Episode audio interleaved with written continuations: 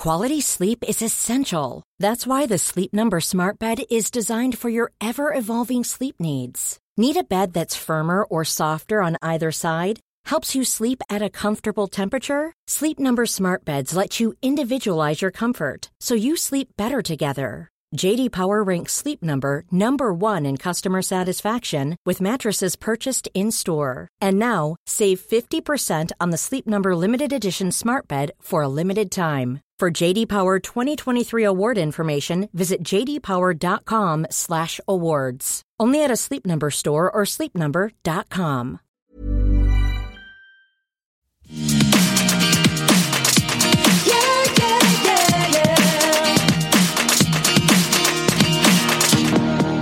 L- listen, w- what, the thing is, I don't want to upset my relationship with Scheana, You have no relationship with Scheana, you idiot.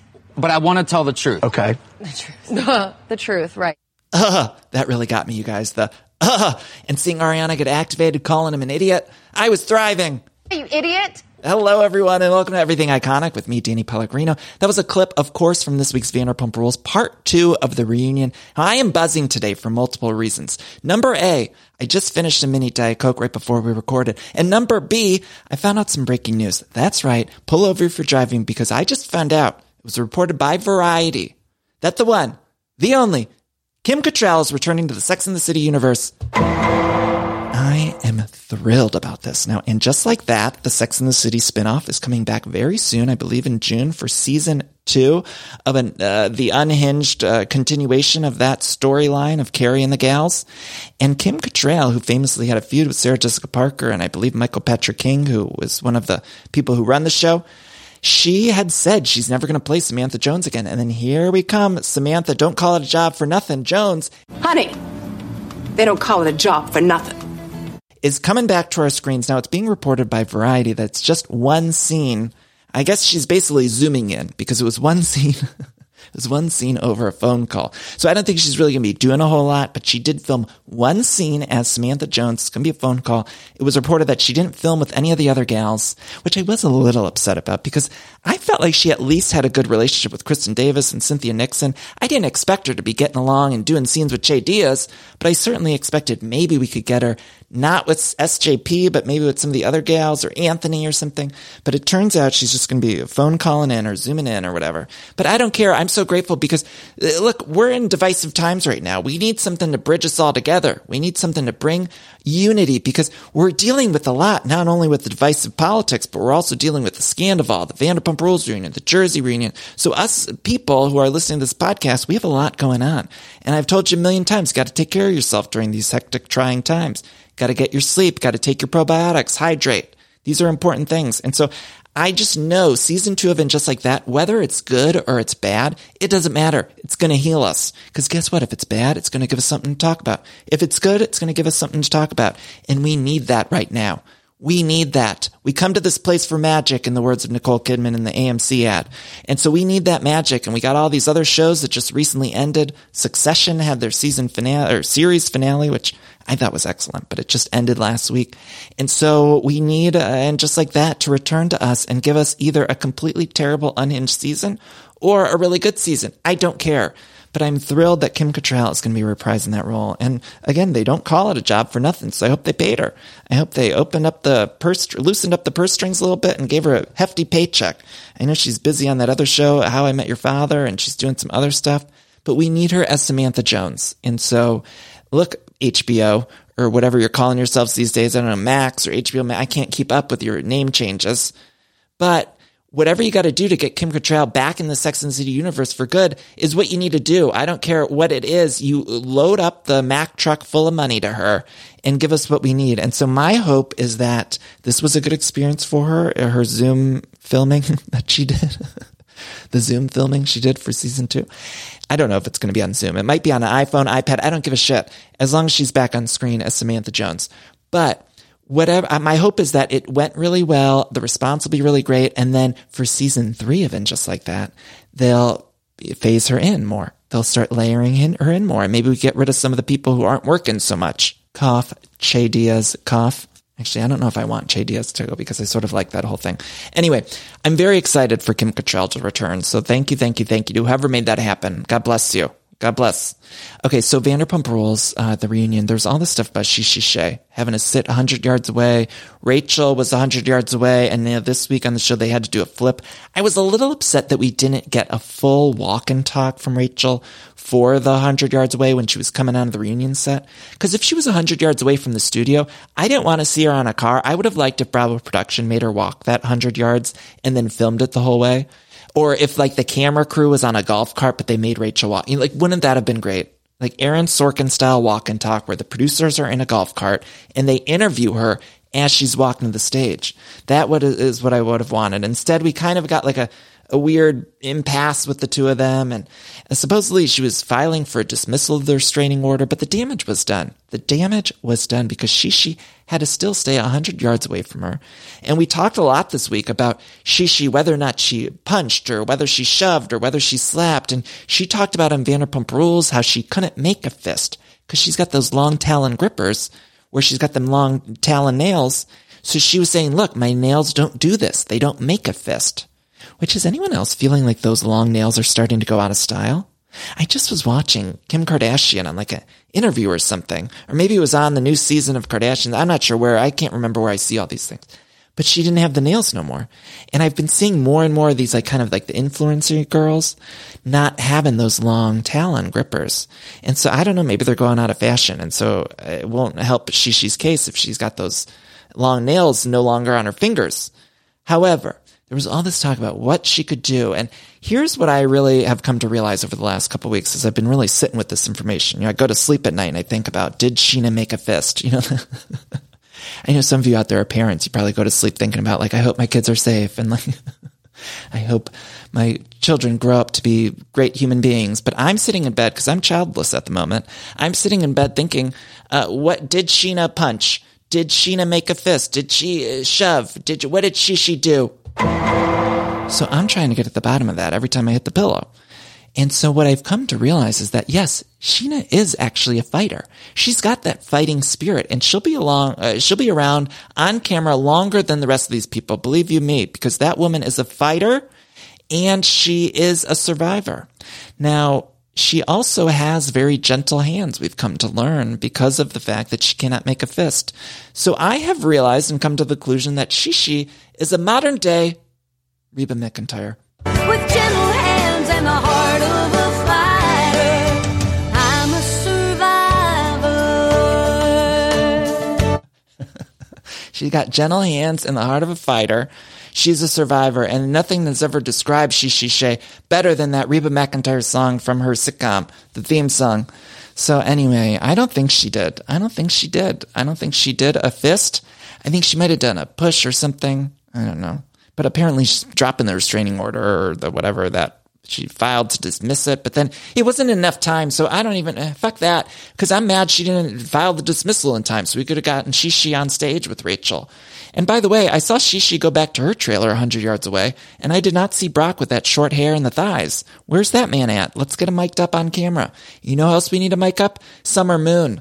Because guess what? Scheana said in this episode that uh, Summer Moon was picking up on her energy. So she said Summer Moon uh, saw Shishi crying about this restraining order in the court legal situation. In Summer Moon, I believe, I hope I'm getting this right, but I think she said Summer Moon was hyperventilating when she saw Shishi hyperventilating. And you know what this means? This means that the Scheana Shay family is a reality TV dynasty. That's a dynasty. So we need to start miking up uh, Summer Moon. I want her to have a normal childhood, but I also want her to step into her role as uh, America's next great reality star, following in the brave footsteps of her foremother, Scheana Shay. Because if I'm hearing this correctly, it seems like Summer Moon's got similar energy to Scheana. And you know, I think Summer Moon's the cutest kid ever. And so, look, want, her, want Summer to have a good childhood, but if, if we might need entertainment, we might need our troops to get in front of the camera. And so look, we might need Summer Moon to serve next season, both uh, figuratively and at SUR. I might need her put on a SUR dress because if she's got that same kind of energy as Scheana Shay, then I'm gonna need her serving goat cheese balls to the patrons of uh, West Hollywood. So that's what we need. Summer Moon, mic her up, mic her up. Uh, by the way, did anyone watch the Peacock version of this? I wasn't sure if I was going to watch because Peacock, the streaming service, is airing uncensored versions of the Vanderpump Rules reunion. Now, I watched the censored version of part one, And I thought it was great. thought it was fantastic. And people kept saying to me, Danny, you gotta watch the Peacock version, gotta watch the Peacock. And I was like, what could be different? How could I need to watch that? What do I need to watch it? And guess what? I'm here to report that it was fantastic. You get all the swearing. There was extra stuff about Satchel and Satchel's dating someone new. You got like all the answers I was hoping for.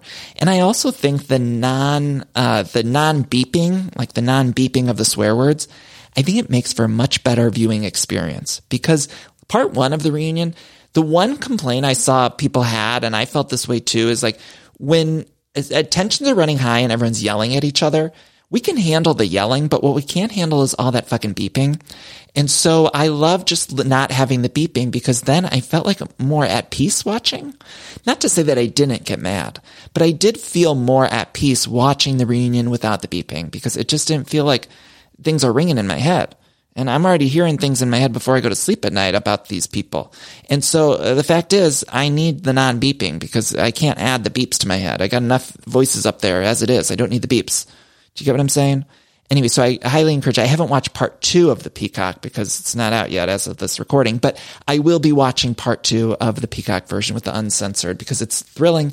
And also the extended versions let things breathe a little bit. So I am a big fan that they're doing it. They need to do it with every episode, every single episode.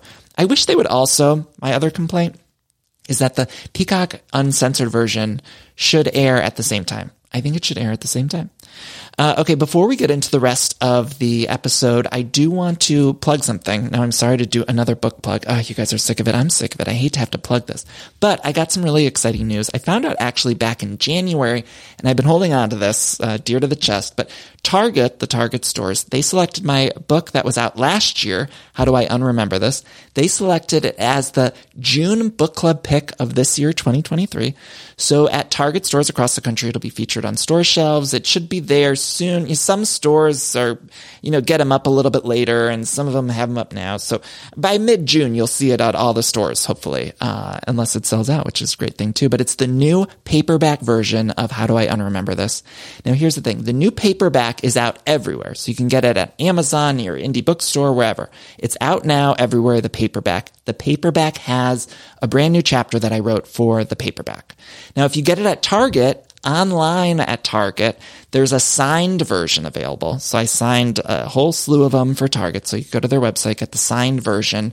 Make sure you select the signed one because they also have the unsigned online. So might get confusing, but they have a signed paperback. And then the Target, because it's the book club pick for this month, that has like extra bonuses. So there's a Q&A with me and there's a reader's guide and there's little note to target people. And it also has that bonus chapter. So all of that said, I'm just super, I'm super excited because uh, I mean, I can't believe it. That little book that could. It's still it's still going, and now the book club thing, and then the new book is called The Jolliest Bunch, and it'll be out in late October. And I can't wait to share that one with you. And I'll probably be super annoying about the plugs for that one. I'm so sorry. I get it. It's annoying. I'm sorry, but also got to sell the merch because uh, that's got to keep the lights on here. Got to keep the lights on. Otherwise, we don't have no electricity, don't have no TV to watch. Uh, Vanderpump Rules, so got to keep the lights on. Sell these books. Okay. That said, I was very thrilled about that. Oh, and one more, one more annoying plug is that people have been asking me about the Scheana Shay because we're talking about Shishi. We sell the It's All Happening temporary tattoos. And Scheana actually brought it up when I did her podcast. And so people have been asking. You can get those at everythingiconic.store. Everythingiconic.store. Okay. All right, all that plug. I'm sorry, I hate to do it.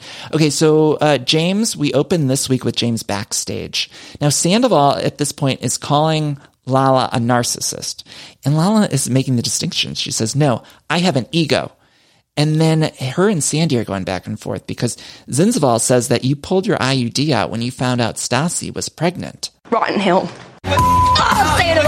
He was really losing this reunion. There was one moment later in the episode where he's like, I'm not doing so well. He was outside by the parking lot smoking a cig and drinking some Diet Coke, which I did not appreciate. I did not appreciate that. Demon having a Diet Coke, not my Diet Coke, not our Diet Coke. Now, gays and girls have, we have claimed the Diet Coke. You know how I feel about this. Girls and gays who drink Diet Coke are better people. And now he's trying to appropriate. My culture is not a costume. So do not have a Diet Coke on screen. You could drink all the fucking Diet Squirt you want, but taking my Diet Coke and drinking it on screen as a, the demon that you are, no, I will not see. Now I'm mad. Now I'm mad. I'm mad. That's a clip of Alf. That's Alf. Now I'm mad. I'm mad. But I am so mad. My culture is not a costume, Tom Zinzval, so put down the Diet Coke. I will not stand for it. I will not let Diet Coke get ruined. Not the way that white nail polish is now ruined. Have you guys been following that whole thing? White nail polish, there was this big article, and I believe it was Glamour, in the brilliant reporting. Uh, I love that they did this. And also the writer, and forgive me, I don't have the writer's name in front of me, but if you look up Glamour, think it was, I hope I'm not getting that wrong. I just should have written this down. I think it was Glamour. But look up the nail polish story with Tom Zinzval because it is so fucking funny because this writer talked about how he ruined white nail polish. And then Zinzval posted on his Instagram stories all this thing like attacking this woman who wrote this story. And it was like he got activated about it. And then it just totally blew up in his face. And he was, he like, he Googled what a journalist is and then like posted a screen grab and was like, you call yourself a journalist? And it was like, Tom, that's what you're getting mad about? You idiot. That's the thing that you're going to really get upset about. And then what was so hysterical to me was that then all of these nail polish companies started coming out like OPI. There was one other one who like released a white nail polish that said like white, it was called, the name of the nail polish was called like white nail polish for everyone. And then in parentheses it said except Tom Sandoval. Oh, you guys, it was so funny. It was every nail polish company just came out and was like Team Ariana. Oh, he couldn't even get the nail polish community on his side. But anyway, he's ruined a white nail polish for everybody. And now he's trying to take Diet Coke from us. Well, I will not stand for it. I will not stand for it. So do not, do not do that. And they should blur it, honestly. Uh, An editor, maybe for the uncensored version on Peacock, that's the one thing they should censor. Cause I don't want him associated. And if I was Diet Coke, by the way, I think I, did we talk about how his cover band? Oh, I was on Kara Berry's podcast called Everyone's Business But Mine with Kara Berry, which is a great podcast. But anyway, I was a guest on there when we were talking about the cover band and how I was saying if I was OutKast or one of these musical groups that uh, recreated one of the songs that he's singing on that tour, I would be a little bit pissed because I don't know that you want your brand associated with him at this moment. And so I would imagine that Diet Coke isn't too happy with being associated with him either. So I don't know. Diet Coke people, I feel bad for them, but I hope they know that we love them. We love you, Diet Coke. We love you. Uh, okay, so what else is going on? So then James is getting up and out a lot. What's he doing? I mean, I know he kept saying he's getting up, he's getting mad, and then he had to pee. I was like, how many times do you have to pee? Maybe he needs to lay off the Diet Coke because he's going to the bathroom every second. It's like, what's happening with his bladder? He needs to slow it down, maybe get that checked or something because it feels like he's peeing quite a bit. Now, is he just holding water? Is that it? Or what? Or something else happening in the bathroom? Like, what's going on in there that he's got to pee every second? I mean, we need to get that checked out. I mean, I'm not a doctor, so I can't give him any advice on that, but I'm just saying, I don't you should be peeing that much during the day. It just seems like a lot. I don't know what time of day this is.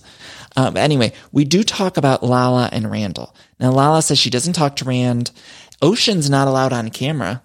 And this actually thwarts my plans for Summer Moon as well, because we need Ocean on camera too. If we're going to mic up Summer Moon, we're going to need Ocean mic'd up too. And so I'm going to need Randall to drop whatever that is, because I don't, we don't even talk about Randall the demon, but he's also a demon. And so I just feel like we haven't really discussed that on the podcast. But I did watch the Hulu, whatever, there was a Hulu special on Randall about his business. I didn't really love it, to be honest with you, but uh, I did watch it. I did. I did watch every minute of it and then made Matt watch it, but I didn't like it. I did recommend to multiple friends that they watch it, but I did not think it was good. However, uh, I watched it and it was a lot about the LA Times article that came out, a lot of the stuff that we already sort of knew. I, I don't know if there were tons of new revelations, but overall, that man is just a demon. And we also find out that his spokesperson is Harvey Weinstein's spokesperson. These men, these men. Imagine going to sleep at night as their spokesperson for Randall Emmett and Harvey Weinstein. I mean, how are you shutting your eyes at night? I talk about how I shut my eyes and have a loop of Scheana Shay talking about making a fist, but that man must just have a loop about feeling guilty because here he is sticking up for all these demons and being their literal spokesperson. Now that is uh, not okay. That is not an appropriate job. So you need to, whoever that man is, I think she said it was a man. I'm assuming he was a man, but that man, I hope that he just corrects course and he just needs to figure it out. He needs to figure it out because there's no way that he should be doing that for a living. The spokesperson for Randall and Harvey Weinstein. No, I don't, don't trust that person. And he, I hope he don't come after me now. I got to worry about the legal system. And so I should I should shut up too because I don't I don't have my own spokesperson, so I'm gonna need to stop talking unless that representative comes after me because I don't want that to happen. Or I don't want Randall to come after me either. So this is all alleged. But Randall, Lala says, was a fan of the show. Now, LVP keeps chiming in, and I watched this episode with Matt, my boyfriend, and I told you for a long time he wasn't interested. Then the scandal happened, and now suddenly he's like so invested in this to the point that we were sitting there watching this, and Lala's talking about Randall, and she's saying uh, stuff about I don't know he was a fan of the show, and then LVP kept chiming in.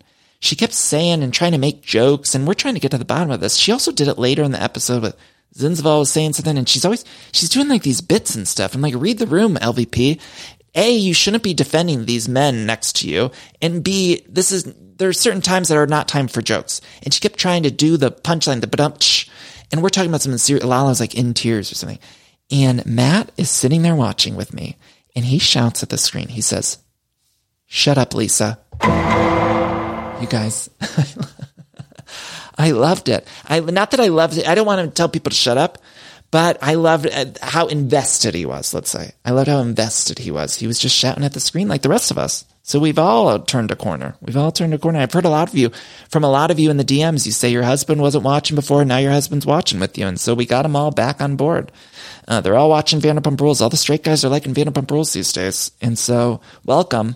And also I uh, appreciate you all engaging uh, in the way that we all like to engage. And also the gays who didn't watch before, like my Matthew, he is just shouting, shut up at the screen. So God bless.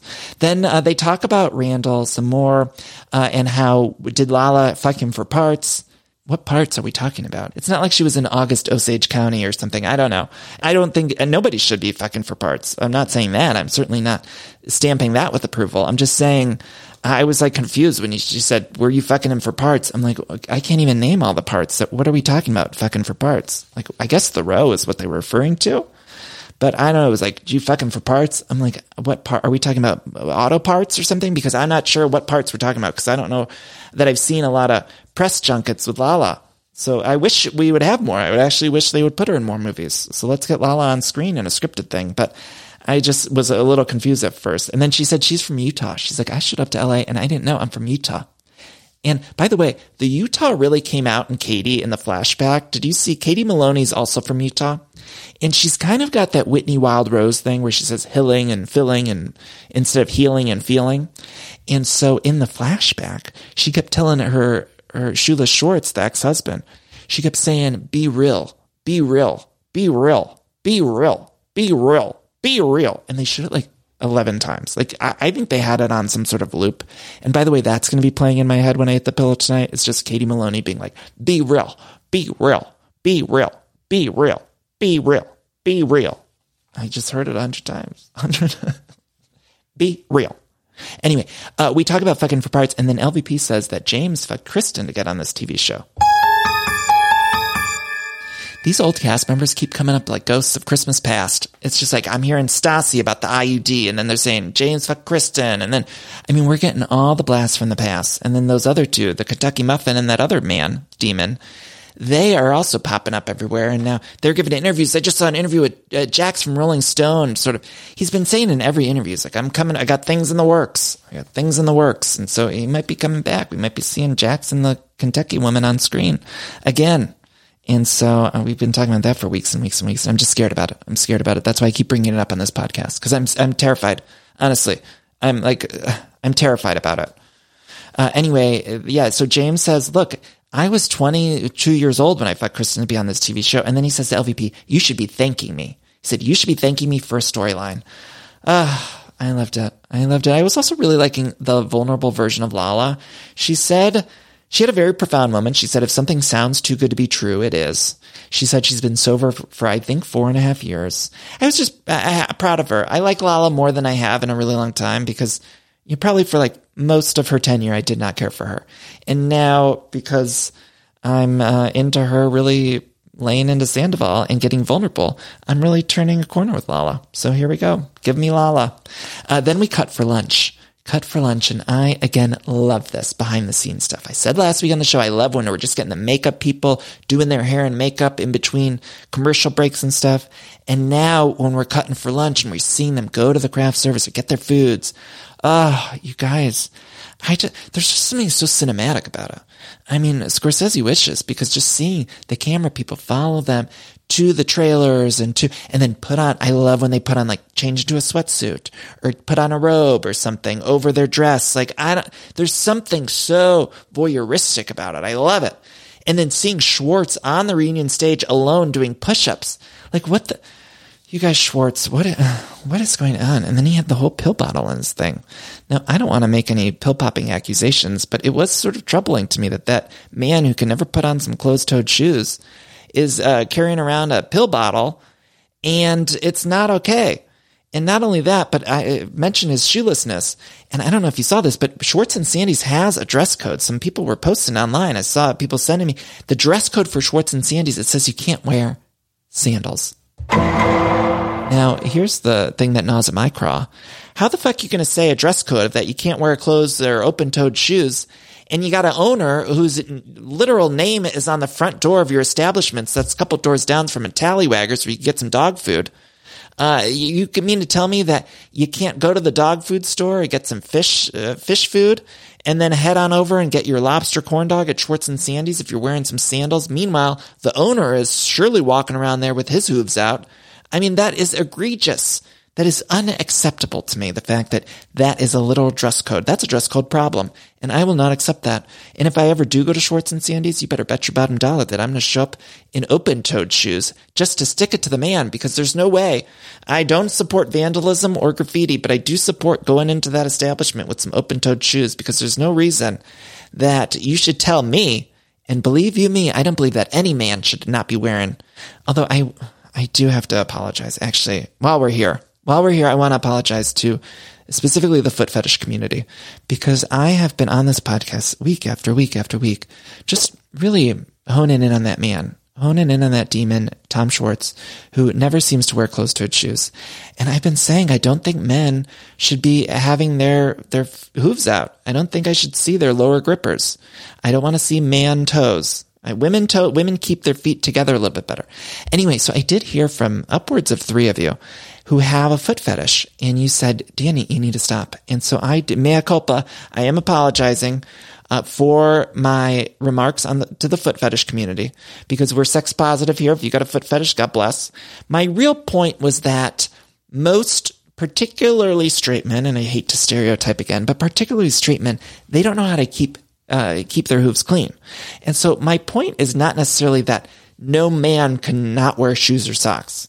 Certainly that's not it. But if you're going to, then you need to take care of those, those hooves because it's not okay to just, I see some of these men sometimes out there. I live in California where the weather's warm and you see their feet and you think, how did you get out of the house like that with them talons on your feet?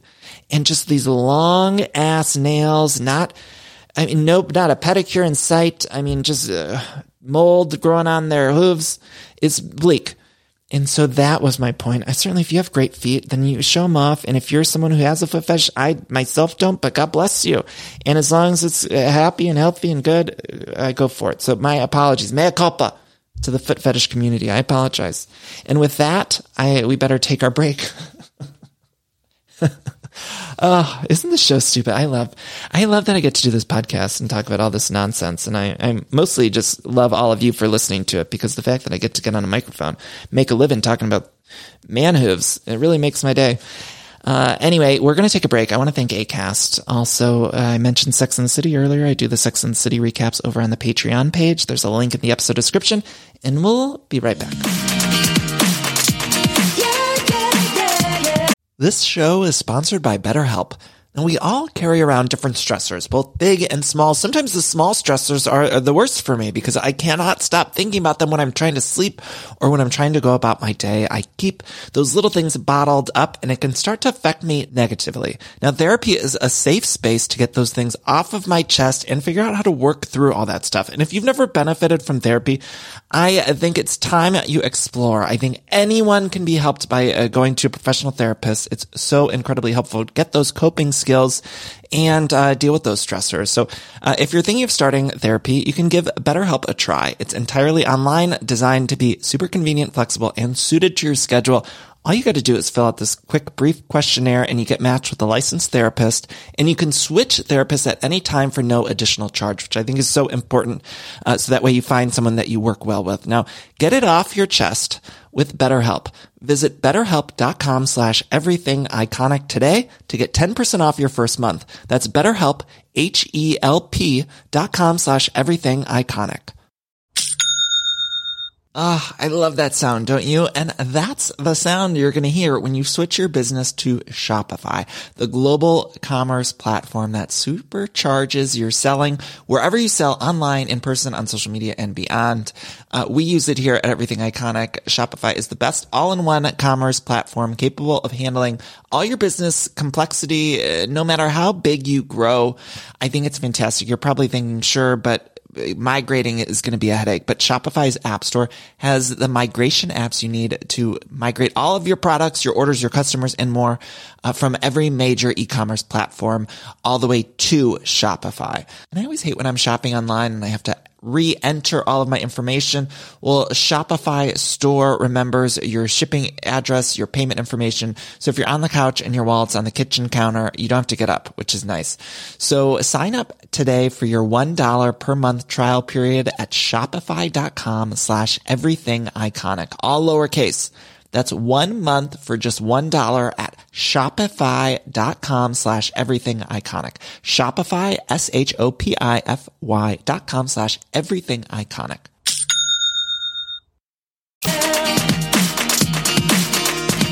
And we're back. With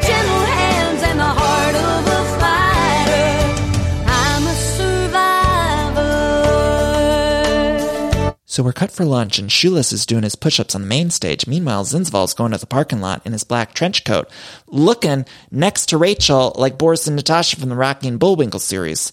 And he's got his cigarettes and his Diet Coke, his cigarettes and the Diet Coke. And uh, you know what I feel about the Diet Coke? Well, that's great. I reject it. I reject him drinking it. But he is walking around and he's looking very serious and intense and he's got the glasses on and he's just uh, yelling at producers and he goes in to talk to Rachel. And there's a security person sitting right outside and we need to get him on the line because there's a man right outside that trailer who was sitting there. I'm assuming it was Bravo security unless it was maybe someone from production, but I need to know what he was thinking the whole time because I want to know what he heard, what he saw. I need eyes and ears on that man. Anyway, Zinzwal goes into the trailer and he hugs Rachel. It's so still creepy to me to see him and the other dummy like in a relationship and hugging and being this way with each other. It's like still very weird to me. And he says to Rachel, Zinzval says, they're making us out to be pathological liars. And then Rachel responds to that with, we know we're not. We literally don't lie about anything other than this affair. Are You idiot. Okay. Okay. Okay. We got to talk about this. Okay. It's a pretty big thing to be lying about. And I'd also just like to point out to that those two dummies that were in the trailer, I'd like to point out that these were multiple lies. So this, the affair just wasn't like one lie. You were lying to multiple different people. You were lying. We've also found out that you were uh, really lying to each other because Zinsval was uh, intimate with Ariana during a time that Rachel says he said he wasn't intimate with her. And they can't even keep these lies straight with each other. And so, yes, that is, I, I don't know the definition of pathological liar, but it feels to me like it might be close to what these demons are doing, which is lying a lot. A lot. We're seeing it a lot. We're even seeing them try to craft their lies. We're seeing him say to production on camera, like, we need to go talk. We need to get our stories. And like, they keep saying this thing. And here's the thing about both of them. I think that they were media coached. I'm sure they had so many conversations both with each other, with their reps, with PR reps, with managers, with agents, with whoever was on their teams. I, they, I'm sure that I know they have teams. And so there were probably multiple conversations and there's so the, there were the little moments where Rachel will say something to Andy on her one-on-one or, or earlier in part one where Tom Zinsvall was saying his apology to Ariana right when he got out there. And I think all of those moments were like things that were crafted ahead of time to try to make them look better and to try to get some sympathy on their side. But the funny thing is, is that like they, they don't, they're, God, how do I say this without being mean? They're too stupid to really go beyond that. So they can get out those canned PR statements really easily and they can get those, but they haven't really planned beyond that. So it's like they're not improvisers. So it's like they get out that one sentence that they practiced and then everything else is just like them with chickens with their heads cut off and they're running around outside them trailers and drinking the Diet Coke with the cigs and just like, oh, I gotta talk to her. Oh, dude. Oh, oh. oh. Oh I gotta talk to her. Oh, where's Raquel? I'm tired of filming. Uh, uh, uh. And so he can't, he only knows those one sentences to say that they planned. And Rachel the same way, only knows them one sentences.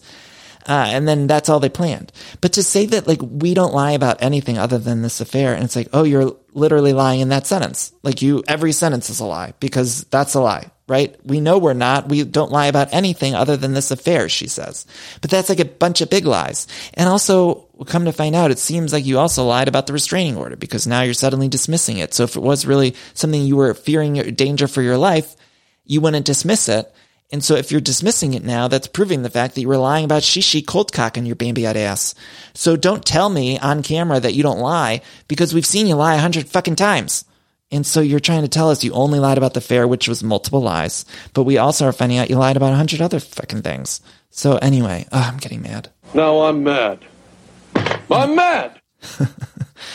Anyway, uh, I mentioned Ariana getting activated, and Sandoval. One of the things he's trying to do this episode is like paint her out to like that's how she always was, and he was saying on stage to her like, "Oh, people are finally seeing the real you," and she's like, "Yeah, like I'm proud of it." Like she's just sticking up for herself after you cheated on her. You guys were together for nine years, cheated with one of her best friends, and so yeah, she's going to talk to you like that. But then he even says in the trailer, "100 yards away from Shishi," he says that Ariana talked down to him and then uh, every time he's trying to get that point across, like Ariana tucks down to me and stuff, it's all a bag of bullshit.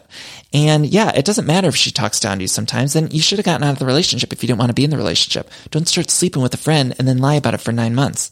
Unacceptable. He also in this trailer scene, every time he tries to say a sentence, he's like, "It was like you know, uh, you know, uh, uh, you know, like, uh, uh." I'm like I can't even understand what he's saying because all he's really saying is, "It's like you know, it's like you know." Which leads me to believe that he doesn't really know what he's talking about. He don't have his lies straight. So there you go. And then Rachel, she, honestly, Rachel, I don't understand. I don't, I feel like I'm usually a pretty good judge of character, although maybe I'm learning that I'm not at all. Maybe through this recap podcast, I'm learning I have no good judge of character because I thought these demons were nice people and then come to find out I was wrong. So anyway, uh, Rachel says in the trailer, she says, maybe we should have done this earlier. No shit. No shit. No shit, you dummy. No shit. No shit. No shit. You should have done this earlier. You should have. No shit. You should have. Uh, you should have copped to it earlier. Come on. No shit. No shit. Maybe we should have done this earlier. She says. No shit. Ugh. Honestly, no shit. No shit, you dummy. I'm sorry. Like, how do these two? Watching them talk is like, how? What? And then she says, it sucks that my entire character is in question. She says, I went through a transitional phase this summer and the pendulum swang too much the other way. And this is my wake up call. I want to talk about this for at least 45 minutes because she says that uh, she went through a transitional phase this summer. Now, a transitional phase is uh, giving yourself bangs. That's a transitional phase. Not fucking one of your best friends, uh, significant others for nine years, the man that she bought a house with. Come on, Rachel, don't say that's a transitional phrase because you also made out with your other friend or your other coworkers, then husband, who wasn't officially divorced yet. I mean, again, we've all gone through phases, especially in your 20s. Sometimes you slut it up, and I support that. I think everyone should have that phase in their lives. But not when it comes at the expense of one of your best friends or someone who's uh, essentially married, common law married, uh, bought a house with somebody who's not in an open relationship. So then to sit there and say, well, I went through a transition, like I felt like that was, uh, that was one of those examples of a canned response that was planned ahead of time for her to say on camera. She says, I went through a transitional phase this summer and the pendulum swang too much the other way. And this is my wake up call. Like she memorized that line and it ain't even a good line because it's, it's stupid. And then uh, they end this little talk they have with Tom Zinzval saying, I believe in you. I believe in you. And then they have this longest silence I've ever seen in my life, this long beat, long quietness between them, because uh, there's not a whole lot for those two to talk about. They, I don't think either one of them is a conversationalist. So uh, the fact that they have had this going on for so long is shocking to all of us because uh, taking out the sex of it all, it's like watching the two of them talk. I don't know that they could have much conversation between them. What are they sitting there talking about? I mean, I just picture them at home watching like, I don't know, fucking Muppet babies or something. like, I don't think they could both handle watching an episode of Succession or something like that. And I, again, I'm a dummy too. So sometimes I don't want to watch that really heavy stuff, but I feel like I at least could understand an episode of something heavy. But those two, I'm like, what do they even watch on Netflix? I just imagine them only being able to watch. Seriously, the only thing that comes to mind is them sitting and watching an episode of Muppet Babies. And I feel like that's all they can handle and that's all their brain. And then it's like, what do they talk about? Like, oh, did you see? I don't know, Fozzie, what he did? It was funny. Like, I feel like that's the conversation after they're watching uh, something on TV, because imagine them watching literally anything else. In the Vanderpump Rules universe, there's this movie called Drive with Ryan Gosling. It was famously the movie that Jax and Kristen had on when they fucked while Zinzval was on the couch next door or whatever. So Drive, if I try to apply the Vanderpump Rules uh, universe rules to Rachel and Tom Sandoval, I can't imagine them watching Drive. I don't feel like they'd understand Drive at all. So what do they watch? Uh, that's honestly what we need Andy to do next. That's what I need a one on one on Watch What Happens Live with Rachel. And I just need to know, like, please, I, I feel like I might understand them better, actually. I might, much like how I liked Lala being vulnerable, I think vulnerability goes such a long way. And that's another thing that we're missing from Rachel is any sort of vulnerability. We haven't seen tears. We're seeing smiles. We're, she's literally fucking giddy in these scenes that she's watching from the trailer 100 yards away from Shishi, good as gold, Shay. And so I can't imagine, uh, I can't imagine her being vulnerable about anything because she hasn't shown us any vulnerability. She did earlier in the season. Remember in the Havasu car ride, she showed some vulnerability. But anyway, the point is, I would like a one-on-one sit down with Andy Cohen and I, or maybe we do, actually, since we've already done the one on ones, I think what we need next is Zinzval and Rachel on a, a double, like a double bill. Let me be bartender. Watch what happens live, please. Well, I want to see the two of them there, and I need somebody to ask them, what do they watch together? Because every couple watches TV together, right? Every, all of us, we watch our shows, we watch our programs, we watch our stories.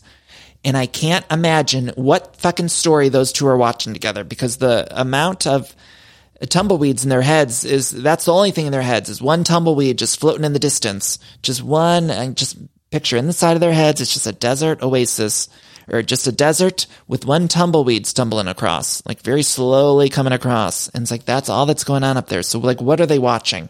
I need to know. Anyway, then we cut to uh. He leaves. He wants producers to give him a chance to chat with Raquel without cameras. And the producer's like, look, you can go but you can talk to her, but we're going to film it.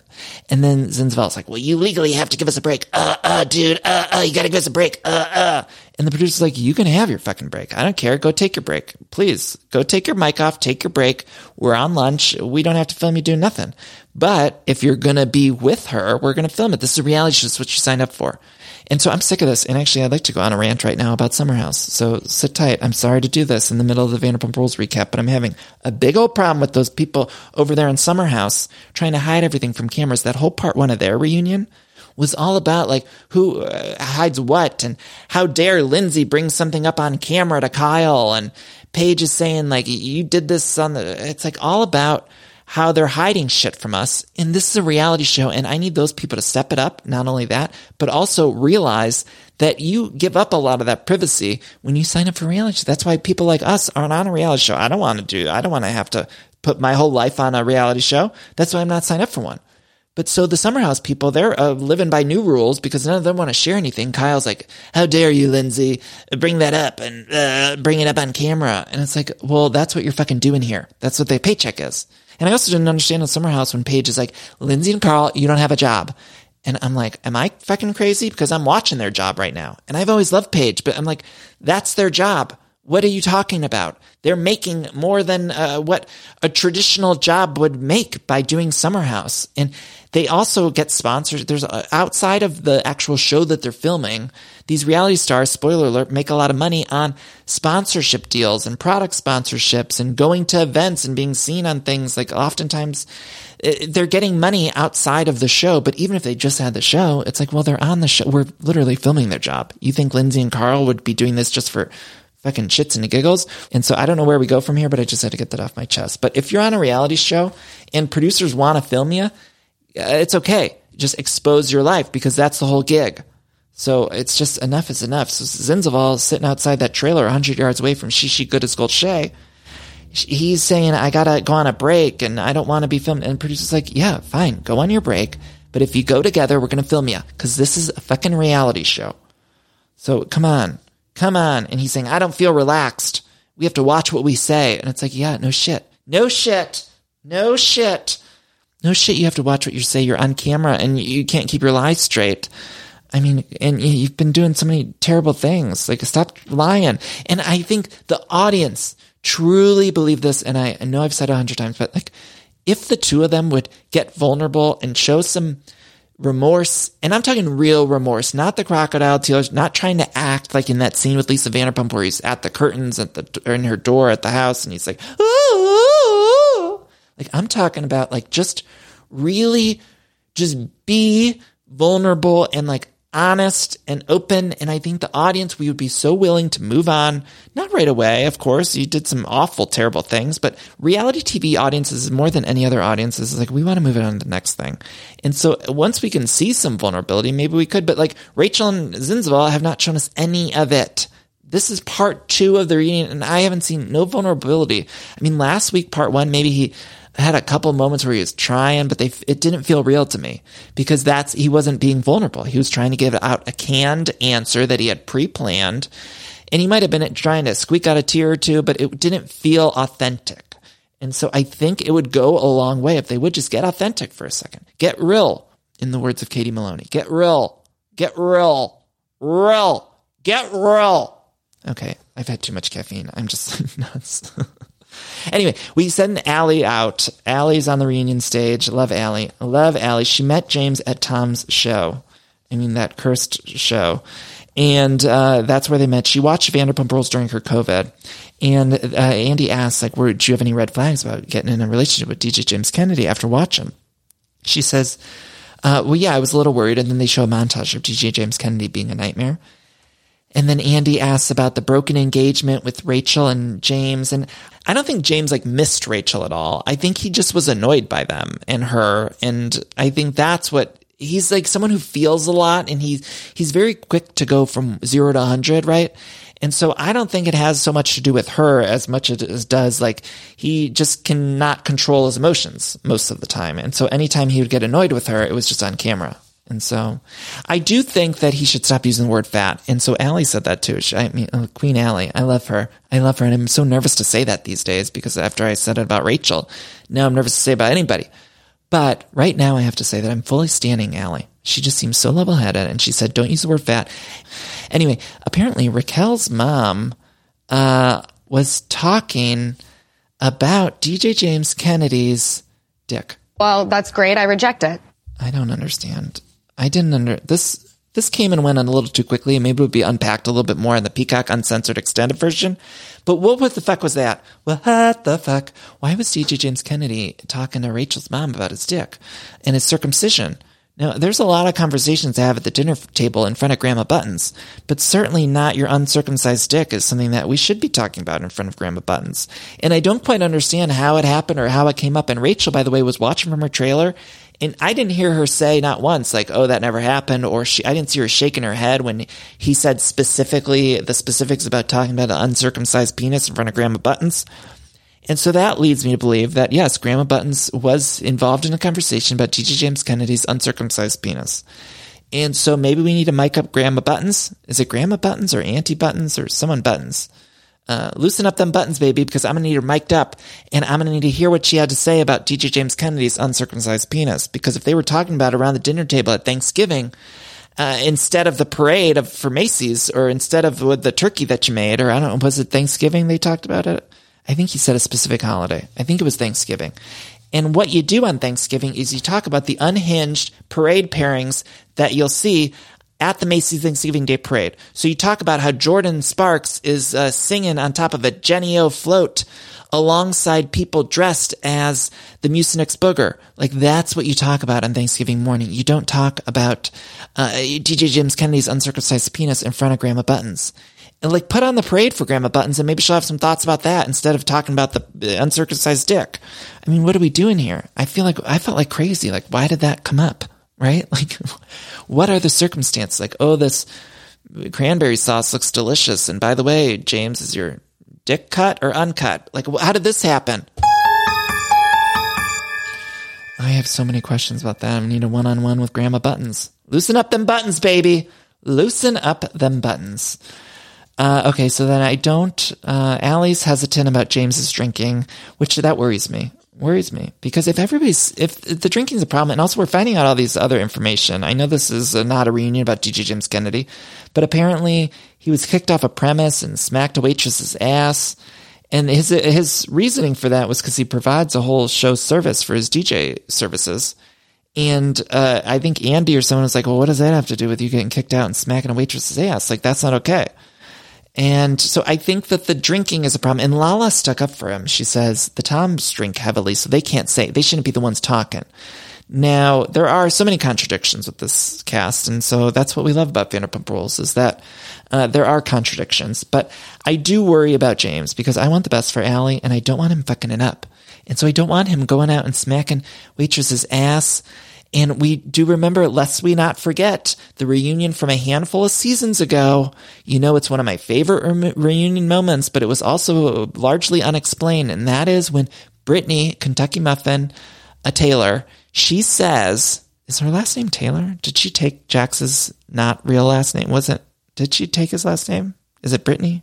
I don't know. Anyway, um, she had said at a reunion a few seasons ago that somebody had seen James. Maybe it was her. I can't quite remember, but she had seen James. And I'm sorry for this language. Uh, cover your ears if you're a child listening to this. I'm not sure why you would be, but if you're one of our nation's youth, uh, either cover your ears or buckle up because you got a whole lot of these words coming to you in the future because you can't shield yourself forever. Anyway, Brittany had said that DJ James Kennedy was sucking on some girl's tit in a club while he was dating Rachel. What proof would be enough that James was cheating? I mean, I don't know about Lala's confirmation because she wasn't there when all of this supposedly happened. She saw somebody su- him She's sucking on a girl's Logan. tit in the we were club all while you very guys were close dating. back there. We were all very close. She's going through Logan on that. Anyway, continue. No, I'm not. I watched you suck on a girl's boob right in front of me in Canada. Exactly. And so we never got a whole lot of information, but apparently James was in a club sucking specifically on a tit. And so in a club, I can't imagine the logistics of that still baffle me to this day. I mean, that's one of the things that I used to stay up at night thinking about on the pillow. I think like, how was it? What kind of club was he just sucking on some girl's tit in a club? I mean, it's confusing to me. And again, I'm a gay man, so I don't quite understand. You know, if you were telling me he was sucking a dick in a club, I'd say, yeah, ladies, am I right? Who, who doesn't? But the fact that he was sucking on a tit, I'm like, I don't quite understand the logistics of it.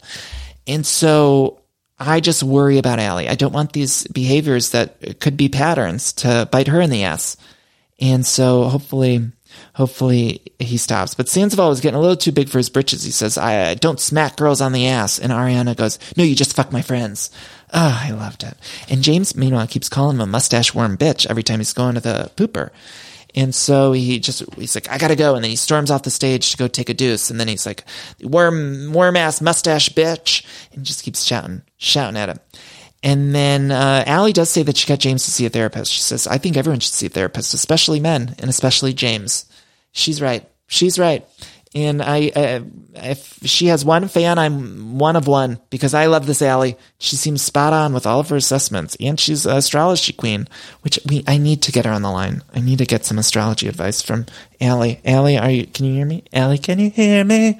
I need you on this podcast to just give me a psychic reading because I've been really. I think I need a psychic reading specifically from Allie because that's what I need. That's what I need in my life. The world needs now is Kim Cattrall, I need a fresh start, a fresh reset. And I think Allie's the one to give it to me vis-a-vis some tarot cards or something.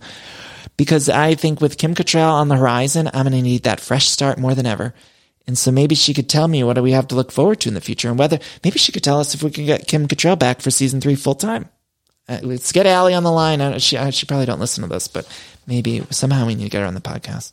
We talk about Shishi's wedding and how she was married in a year for secret. Good for her. She said we never got married for anyone else, just us. And then LVP says, and a green card. that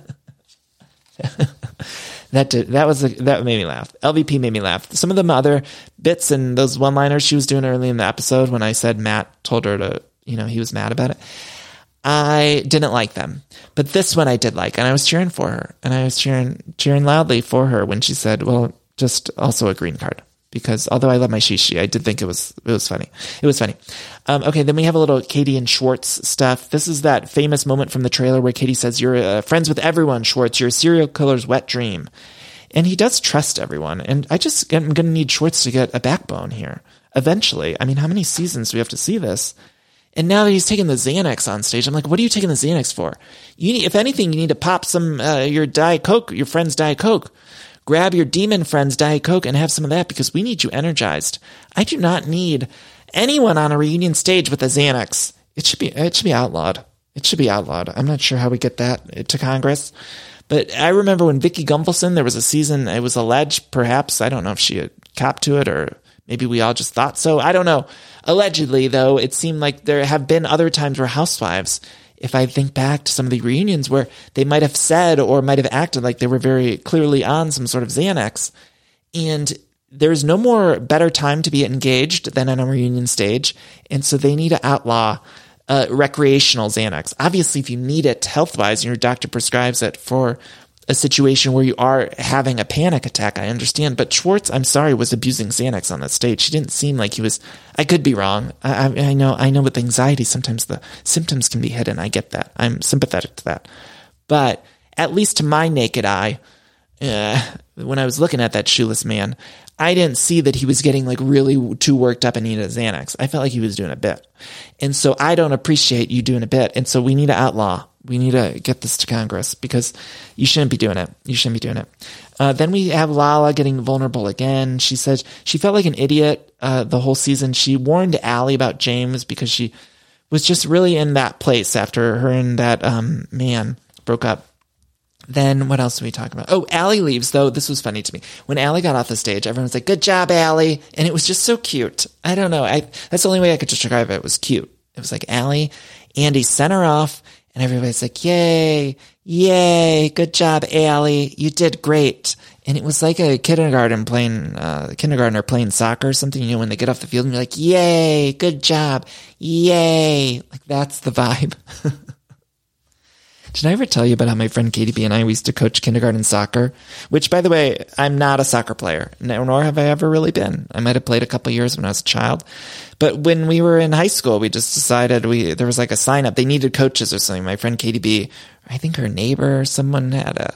There was like someone we were somehow connected to one of the kindergartners on the team, and like none of the parents, the parents were all like, "Fuck that." which you got to respect on some level. Those Northeast Ohio parents were like, I'm not fucking coaching kindergarten soccer. Sometimes you can get the, the, parents I feel like are more apt to coach a little bit older, but kindergartens are a rough age to coach anything because those kids aren't ready to learn. They're just not ready to learn the logistics of soccer. And so it was kind of a nightmare just seeing a bunch of little ankle biters running around, but it was the cutest thing ever. And we had the best time because we were, we just had the best time with these kids. But, uh, it was the same kind of vibes. Like you couldn't teach the kids plays or anything. So coaching kindergarteners in soccer, you just send them off onto the field and you're like, well, try to kick it in one of the goals. And more often than not, they'd kick it into the wrong goal but you'd still see them off the, the field. I was going to say off the stage. Five, six, seven, eight. Like we're not in theater. Um, we're in sports. Okay. So they'd come off the field and then we would just be as coaches, like they would kick the goal into like the wrong goalpost and we'd be like, yay. And I feel like that was the same vibe as Allie was getting as she was leaving that stage. Like, yay, Allie. Good job, Allie them kindergartners too, all they cared about was the snack afterwards. And I, I, I, got it because I was the same way. And as a coach, like that was my main focus was like getting the parents together. And I, I encourage all of you. It behooves all of you out there. If you're a coach of a little league, I'm not saying kindergarten, but if you're someone who coaches or your husband coaches or something, the most important thing is the snacks. And so I'm going to need, and I got like real hardcore, like early early version of Kate Gosselin where I was like so org. I've never been more organized in my life than when I was organizing the snacks for that kindergarten soccer team. It was like, okay, whose turn is it this week? Need to make sure everyone's got a snack and make sure you got the drink and a snack, not just the, not sometimes the parent would just bring like the Capri Sun or something. It's like, no, we also need the snack and also making sure that it's not just some bullshit orange slices. I'm sorry to say it, but the kids don't want the orange slices. They don't. They do not want it. There was one, I, this is how we got really serious because one of the moms brought apples, apple slices, apple fucking slices. I hate to say it, but electric chair. Electric chair. Matt, warm up the electric chair because these parents, those parents bring in an apple slice after the soccer game. No, no, you want, it's, if you're bringing a snack to a kid's game, you make sure it has high fructose corn syrup in it. Make sure that it's loaded with high fructose corn syrup. I'm sorry to all the health nuts out there, and I don't support that in general uh, life. But if you're bringing kids a snack, it's a special treat. And so bring in some bullshit like an apple slice. I'm sorry. I'm sorry. And I like an orange or an apple in everyday life. But after a soccer game, it's not a celebration unless you have some high fructose corn syrup. So you get some gushers, you get some Dunkaroos. I don't know what they make these days, but you make sure you got enough and you got extras. So, okay, what are we even talking about? How did I get over there? How did I get over there? I lost my stuff in my notes. Don't even know where we are. We're already in an hour. Woo! I thought this was going to be a short recap because we've been going long so much. I, I, was like, oh, it's part two of the reunion. How long could it be? And now we're over an hour. Um, that whole uh, clip that I played at the beginning of this podcast where Zinzval was saying uh, about Scheana, he was so worried about saying, upsetting his relationship with Scheana. And when Ariana says, you have no relationship with Scheana, you fucking idiot. You idiot. Now, the during this whole thing, Sandoval offers. I keep calling him Sandoval still. I can't stop calling him that in the in the Ken Todd way. Tom Sandoval. Uh, I can't stop saying it. Anyway, uh, they're in the scene and there's a flashback to Shishi and Rachel dancing on Watch What Happens Live that I need you to go back and watch because it's the funniest fucking thing ever.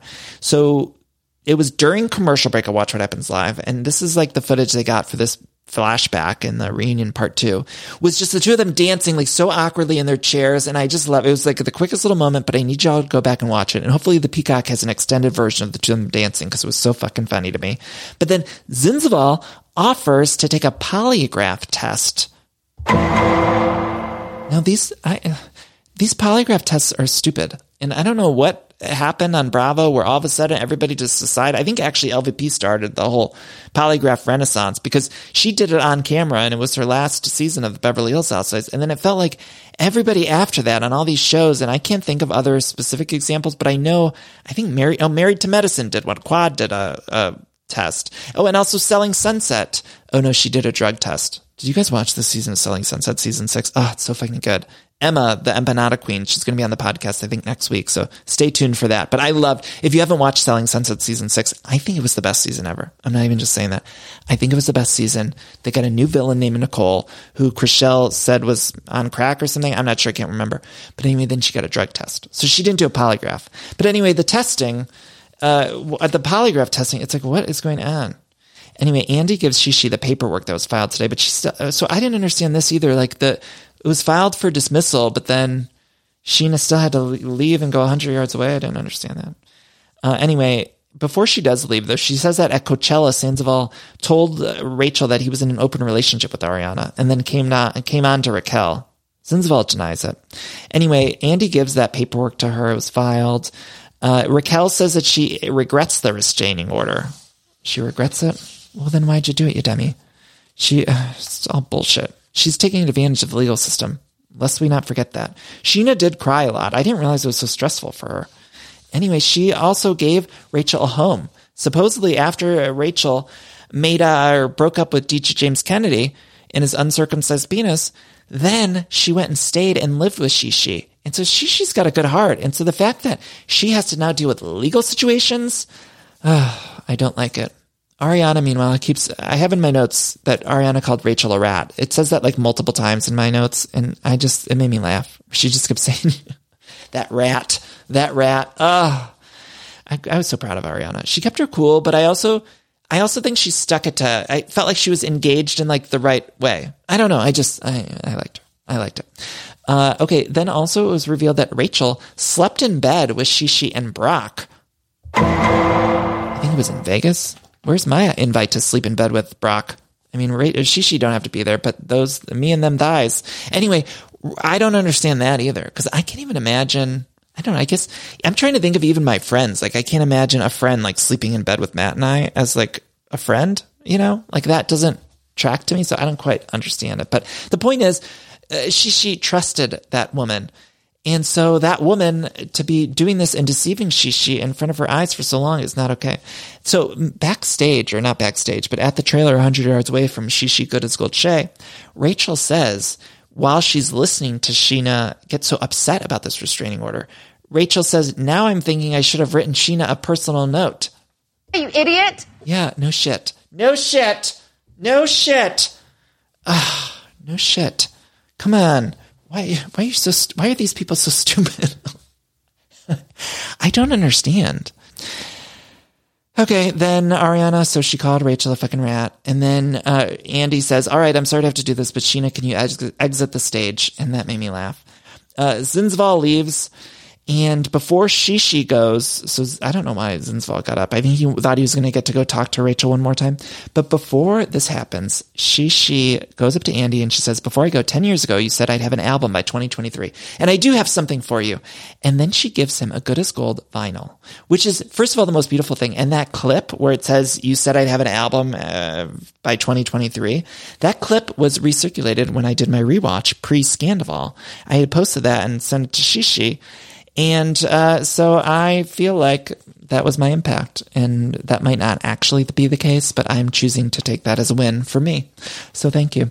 Um, but there is a Good as Gold vinyl, and I need it to be at, I don't know, where can you buy the Good as Gold vinyl? Like, I'm going to need that at Urban Outfitters or something because I need that in my collection. I need the gold Good as Gold vinyl. And they played the Good as Gold song over footage of Tom with his cig in the parking lot. And that was when he was like the smoking gun. He's like, oh, I'm blowing it. Uh, uh, uh. Now here's the thing. I rewound this a couple times. And even Matt was like, did he say I'm blowing it? Or did he say blowing it or blow or we didn't quite hear it. It was like a little bit. Maybe some of you heard it better or maybe in the Peacock version it's more, but it sounded to me like he said, oh, I'm blowing it. So I hope I'm not getting that wrong, but the point is he was blowing it. He was blowing this reunion. He was blowing this reunion. Uh, but they played good as gold over it. And it was just, I love that song. I love it. Underrated Bob. Then, uh, uh, Raquel is coming out on stage and Ariana, she decides the staging. And so, Andy was like, okay, Schwartz, move your shoeless ass over a seat. And then Ariana's like, no, he's not sitting there. And so she stopped it. She put the kibosh on it. Which I love the power that Ariana has this reunion. She says, no, Andy, that's not how we're going to do things. He's not going to sit next to her. And Andy just goes, yeah, okay. And because guess what? Guess who's stage managing now? Guess who's doing, uh, guess who's really running this set? It's Ariana. That's who's running this joint. And so you fall in line. And so Andy knew he fell in line. And so he said, no, I guess we're not moving the chairs. And so that's what happened. Her impact, her impact. And so Rachel, then she comes out and she's not actually sitting next to Zinsval. And uh, before she does come out, we see another clip from her one on one with DJ, or I was going to say DJ Andy, Daddy Andy. And uh, Andy says, Did Tom prep you for the reunion? And she basically is like, Yeah, of course. Yeah, like we talked about it, of course. And in that one on one, I don't know if we've discussed her blazer work, but like, what the fuck is that blazer? I know it was purposeful and obviously she was doing it for like, I don't know, to look professional or businesswoman. But it's just funny to me because it's just, they were all dressed so differently. It was like Ariana had the updo and a dress and like a going out dress. And then Zinzaval had just a cardigan on and some jewels, like a, some casual jewels. I felt like he had a beaded necklace or something. Maybe I'm making that up, but I, in my head, I saw a beaded necklace, like one of those Taylor Swift era tour bracelets. Like that's what I saw on him. Maybe I was just distracted, distracted by his white grippers. But then Rachel showing up in a business blazer for looking for a businesswoman special. And it's like, what were the dress code things for this? Like, did they not give him any sort of guidelines of what to wear for the one on ones? Because they're all wearing something fucking different. It's like when, it's like when you get an invitation for something that says business casual and you're like, what the fuck does that mean? I felt like you go to the party then and you see everybody's dressed. Some people are dressed for a club or over on Atlanta Housewives. Monyetta was like going to a charity event and Kenya was like, you can't wear those booty shorts. And then she went and changed and then they arrived for the charity event and everyone's dressed like different. And so when it says in the invite business casual, no one fucking knows what that means. I'm sorry. Nobody does. Nobody knows. And so, and by the way, if even if you know what it means, you go to that party and it's clear that most other people don't know what it means because everybody's dressed fucking different.